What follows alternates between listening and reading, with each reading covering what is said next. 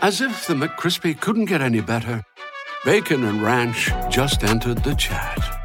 The Bacon Ranch McCrispy, available at participating McDonald's for a limited time. Ba-da-ba-ba-ba. Lightning Lee Murray wanted to be world champion in the UFC. He just happens to be involved in the largest cash robbery in the world. He's definitely not sane.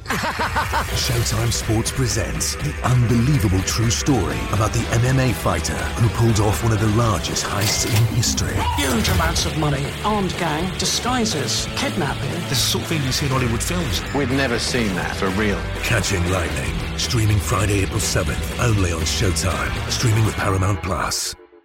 Hello, everybody, and welcome to the Week 17 Orange Weekly Podcast. Uh, your podcast here is brought to you by Rep the Squad. And Rep the Squad is a jersey subscription club that lets you rep any jersey you may want. With hundreds of jerseys, Rep the Squad lets you switch between your favorite stars and styles whenever you like. Adult memberships are $19.95 per month, and youth memberships are $16.95 per month. New jerseys arrive fresh, clean, and within two to three business days. Denver Broncos all season long with free shipping both ways. You can cancel at any time. Make sure you use the promo code ORANGE50, that's ORANGE50 to get 50% off your first month at repthesquad.com. Thank you guys for listening to us all season. This is our final podcast here for the uh, regular season as the Broncos unfortunately will not be making it to the playoffs. Nevertheless, if you do enjoy what you heard, please subscribe to us. Please get in touch with us through Facebook, through, you know, uh, iTunes, whatever means you have to get in touch with us, please do so. We will be back next year and we're going to have some stuff in the off season uh, when, you know, the playoffs are done and the off season kicks off with free agency and the draft and all that stuff. And here at Orange Weekly, we're only about football and football only. We discuss we don't discuss politics, sorry. We are just football fans. So you won't hear us talk about, you know, who the ownership group is for the Carolina Panthers and if uh, Vince McMahon's going to bring back the XFL. We're not talking about that. We're just talking about this week's Denver Broncos matchup. Inside the minds of the players, the coaches, and an in-depth look at what you should be expecting this upcoming week. So without further ado, let's bring it in one last time with the Mad Fanatic.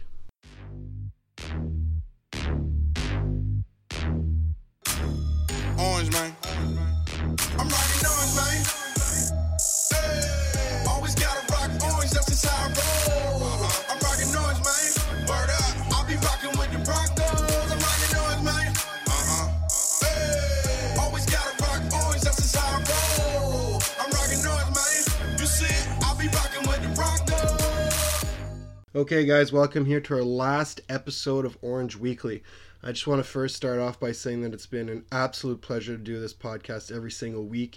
I've had a great time doing it. Jared's had a great time doing it. Same with Dan. Unfortunately, they're not here with me this week. It is just myself. So, you know, unfortunately, I wish it could have been with me. It could have been a nice closure here, but uh, didn't happen with this busy holiday schedule.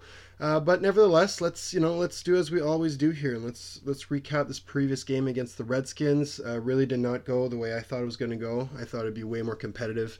Um, the Redskins just you know found the momentum in the second half, and uh, and Cousins really you know he, he found the holes in the defense and he exposed them.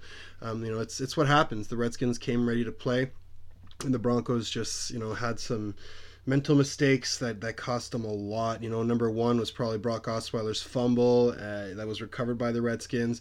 Terrible timing for it. Before that happened, they were you know doing quite well. Anderson had a couple good runs. Osweiler was you know pretty accurate. Like he looked like he could you know manage this game quite well, but it just kind of got out of hand. And Washington scored after the fumble. Then Osweiler threw that big interception to DJ Swearinger because he was getting pressured by Ryan Kerrigan.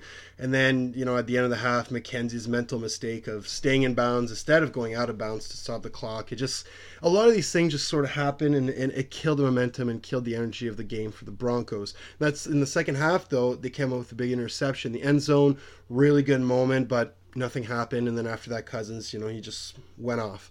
And uh, that's that's what happened. Unfortunately, it's kind of like the story of the season. This upcoming game here against the uh, Kansas City Chiefs, I don't see it as necessarily a great opportunity here for the Broncos. Um, I do believe that uh, Kansas City might have an advantage, but you know we're going to discuss this a little bit further in the next couple minutes. Um, nevertheless, you know the end of the season is, is kind of reflective of how the rest of the season went. It's the reality of sports and, and professional sports. Not every year is going to go the way we want it to go, and not every team is going to win every year either. You know the, these things happen, and it's about how you bounce back versus how, how you react to it and what's going on in the moment. Uh, Vance Joseph should be back for next year. I'm sure he's going to bring a lot of changes to this team. I think a lot of things need to be changed. The number one priority is definitely fixing this quarterback carousel. Um, it's really not looking good. Um, apparently, Paxton Lynch is supposed to be the starter here for this last game. They're going to get one last look of him before the, the season's out. And uh, also on the Kansas City side, uh, Patrick Mahomes is going to make his first regular season start here as, as a rookie quarterback. They're resting Alex Smith. So, you know, we might look at that as a positive here against the Broncos defense, who rank number one and number, you know, the top five for a number of categories. But at the same time, nobody has film on this man, and he's been practicing all year getting ready probably for this game and he's gonna you know he's gonna go lights out here he's got to make a really good show so it's to be a challenge to to play against him really um, so it's going to be interesting to see what what happens two young quarterbacks going at it um, you know the the outcome of this game doesn't really seem to have any impact on on you know the results of the season so it's really again about player evaluation and who wants to sit stay uh, on this team. You know, who the coaches going to keep? If McKenzie makes mistakes like he did in this game, he could be a player that goes. You know, I don't think Brock Osweiler, Trevor Siemian are going to be on this team next year. Um, if they do, it's going to be strictly backup after they find a good starting quarterback. And like we mentioned last week, I do think that Kirk Cousins could be a very viable option for the Broncos if he becomes available in free agency. I think John Elway's got to make a move for him you might have to release a player or two to, to make that sort of salary cap space to fit you know this man's monster contract he's going to get but nevertheless he has proven that he's a winner.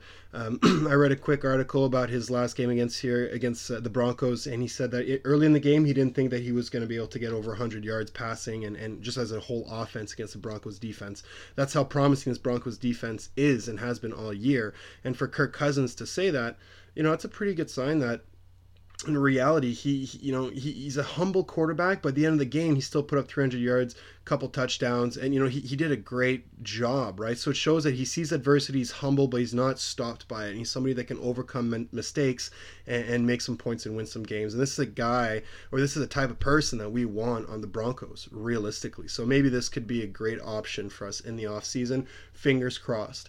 Um, but that's enough of, of that. Let's go here and talk about the uh, the Kansas City game. Um, I won't go over the coaches, who they are, and all that. We have done that before for the Week Eight game. So if you want to hear about that, you know, just listen to our old podcast here against the Kansas City Chiefs. Um, Andy Reid, like I said, is sitting Alex Smith. I'm sure there's going to be a number of starters on this team that will be sitting in this matchup. I just don't know who yet. Um, some of them might be game day. Some might be, you know, won't even be released until the you know towards the end of the week. But nevertheless, I think it's a game where a lot of players are going to get evaluated. A lot of stars are going to rest for the Chiefs as they move on into the playoffs after winning this division. And so you know there's there's a great opportunity here for the Broncos to capitalize on this. Um, I don't think the Broncos are going to be sitting anybody important, um, opposed to Brock Osweiler. As I said, Paxton Lynch will be making the starts. So you know that might be the only change we see. Might be a good change. Might not do anything different than we've seen all year. There hasn't been really anything promising of Paxton Lynch you know, at, at all throughout the season. So we're going to see what happens, but it's going to be very, very interesting matchup. Uh, the Chiefs, they're a pretty interesting team offensively. They rank in the top 10 for a number of categories, um, and, and, they're very dynamic. They're a team that can run the ball effectively, and they can pass very well too. They're a bit different in the sense that they don't have a strict number one receiver. Um, they don't have a lot of, well, I mean, they have a lot of, but they don't base their offense on strictly passing from the pocket, gaining some yards, and, meticulously moving on the field. They're a bit more gimmicky. They're a bit more explosive. They like to keep a defense, you know, on their heels with a number of different formations and looks, and, and who gets the ball at any given time. So a lot of things can happen with this Chiefs offense. They're very dynamic, but the Broncos defense is outstanding. The only uh, metrics they really do poorly in is points per game and the turnover situation. Points per game, it's affected by the couple games that, you know, they were scored like, you know, 30, 40 points on. So it kind of skews the results, but for the turnovers, though, this has been an issue all year. Broncos defense has not been able to garner many turnovers. It's been uh, quite a struggle, really. You know, we're ranking in the bottom six, seven teams of the league in terms of uh, turnovers on defense. Whereas the Chiefs' offense, they're ranked in the top two, top three teams in terms of turnovers. They don't turn the ball over at all. Alex Smith, very safe with the ball throughout the year. Kareem Hunt, very safe with the ball, all the receiving, everything. They're, they're really good at this turnover thing. So I don't expect the Broncos defense to necessarily get a lot of turnovers from this team unless Patrick Mahomes turns into, you know, a gunslinging, eh, unsafe sort of quarterback. We don't know what's going to happen. We haven't seen him yet. But uh, it's going to be interesting to see. I think it's going to be a pretty good matchup. The the Chiefs offense will struggle to move against the Broncos defense just based on the Broncos defense talent, but I do think the Chiefs offense has a slight advantage. Um, so we're going to see what what that leads to, all depending on how Patrick Mahomes performs. Really. On the other side of the ball, uh, the Broncos offense, I mean, there's no point in rehashing this. It's it's been a struggle all year. We're ranking at the bottom, you know, six teams for m- the majority of the, the categories I keep track of, the statistics I keep track of.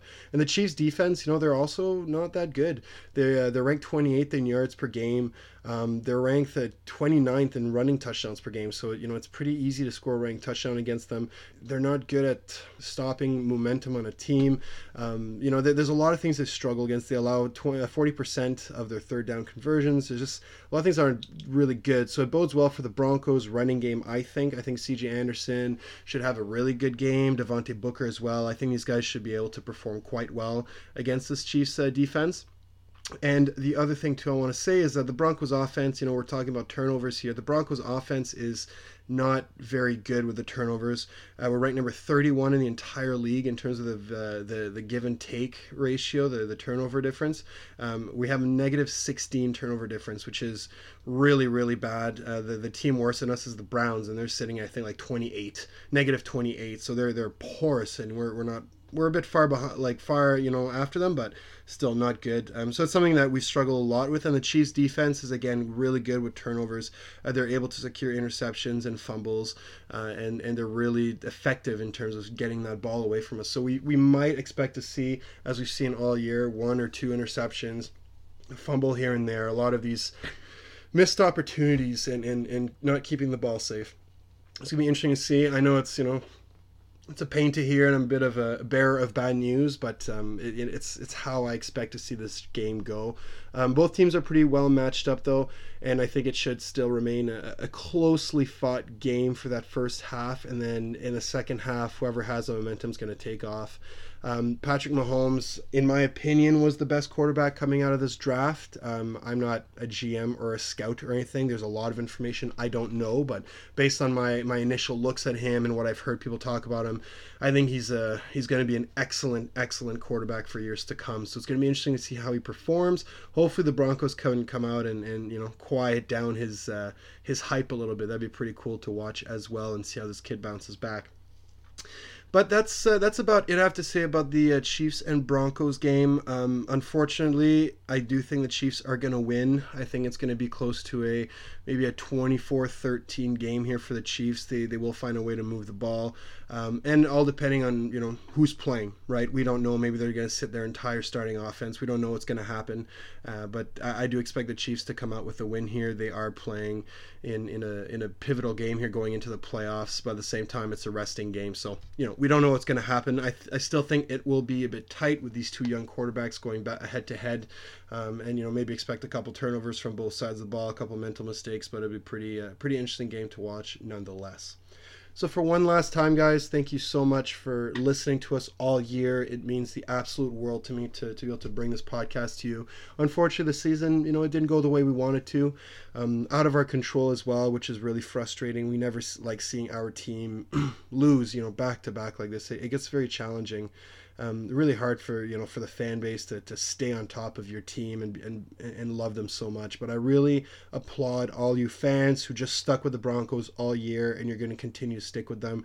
That's what true fandom is about. It's about an emotional love for a team that you just can't get rid of. It's unconditional almost. You can be as frustrated, as pissed off at anything that they do, but at the end of the day, oh, there's just something about that orange that you just can't stop loving. And I, I really applaud you for sticking through it. Next year will be looking to be a lot promising these veteran franchises, these people that have a lot of experience in the league, they don't like losing and they don't lose for long. One bad year does not tarnish a legacy or does not, how can I say, uh, prove that something is bad.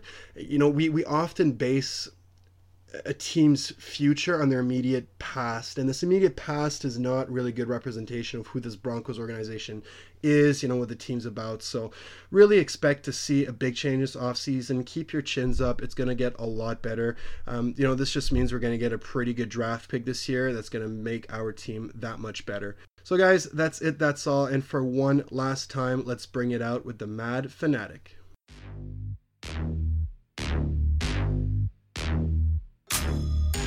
man.